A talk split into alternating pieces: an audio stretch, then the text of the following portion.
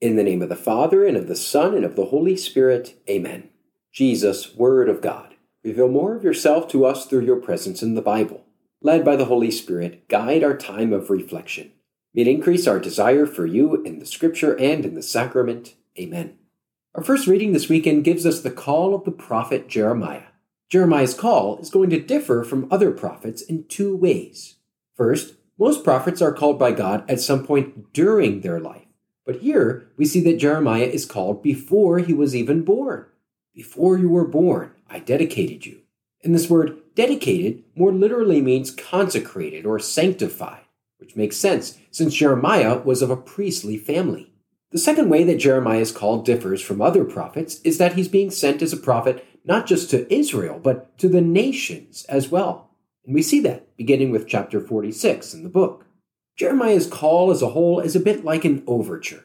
Like when you go to see a play and before the curtain rises, the orchestra plays a song that has a bit of the music that's to come in the performance.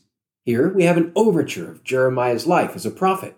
He's going to face opposition from all sides against Judah's kings and princes, against its priests and people. They will fight against you, but not prevail over you, for I am with you to deliver you, says the Lord we have one of the most famous pieces of literature in the entire Bible for our second reading. It's the love hymn of 1 Corinthians, and it's a staple at many weddings.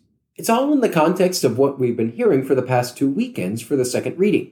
The Corinthians are esteeming some gifts of the Spirit over others, and Paul is providing some correction. Here, Paul is going to demonstrate that love is not just a higher gift or a better gift, but rather love is the way by which all of the gifts receive value. But I shall show you a still more excellent way, he says. Remember that the Corinthians were prizing the gift of tongues as the greatest gift. And so you'll notice that Paul mentions the gift of tongues as the very first one in the list. He does not have love. He becomes a resounding gong or a clashing cymbal. Later on, Paul uses two metaphors the first about a child growing up, and the second about a mirror. Funny enough, Corinth was actually known for its mirrors back then, sort of like how Florida is known today for its oranges. Yet mirrors at the time of Paul weren't made of glass like we know them today. They were made of polished metal such as tin or copper. They were usually concave or convex, meaning that they distorted the object a bit, like a funhouse mirror. It's why Paul says that at present we see indistinctly as in a mirror. In our mirrors today, you can see quite clearly, but the mirrors of Paul's day were another story entirely. Jesus is ruffling some feathers in the gospel this weekend. He's going to show the people of Nazareth that God's blessings apply not just to the Jews, but to everyone, Gentiles included. This is, of course, a major theme of Luke's gospel, and Jesus takes two examples from Scripture to demonstrate this. He speaks first of Elijah, who visited a non Jewish widow during a time of famine, and then speaks of Elisha, who brings about the miraculous cleansing of a non Jewish Syrian man. The crowd reacts violently. We're told they were all filled with fury and desire to hurl Jesus down headlong.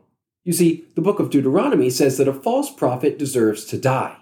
And so the people judge Jesus to be a false prophet and attempt to carry out what was called a rebel's beating. It was administered by people in the moment, without a trial, when someone did something so flagrant and offensive that it warranted immediate attention. It seems that they first wanted to throw Jesus down a hill and then from up above they would have thrown stones at him. Jesus escapes, however.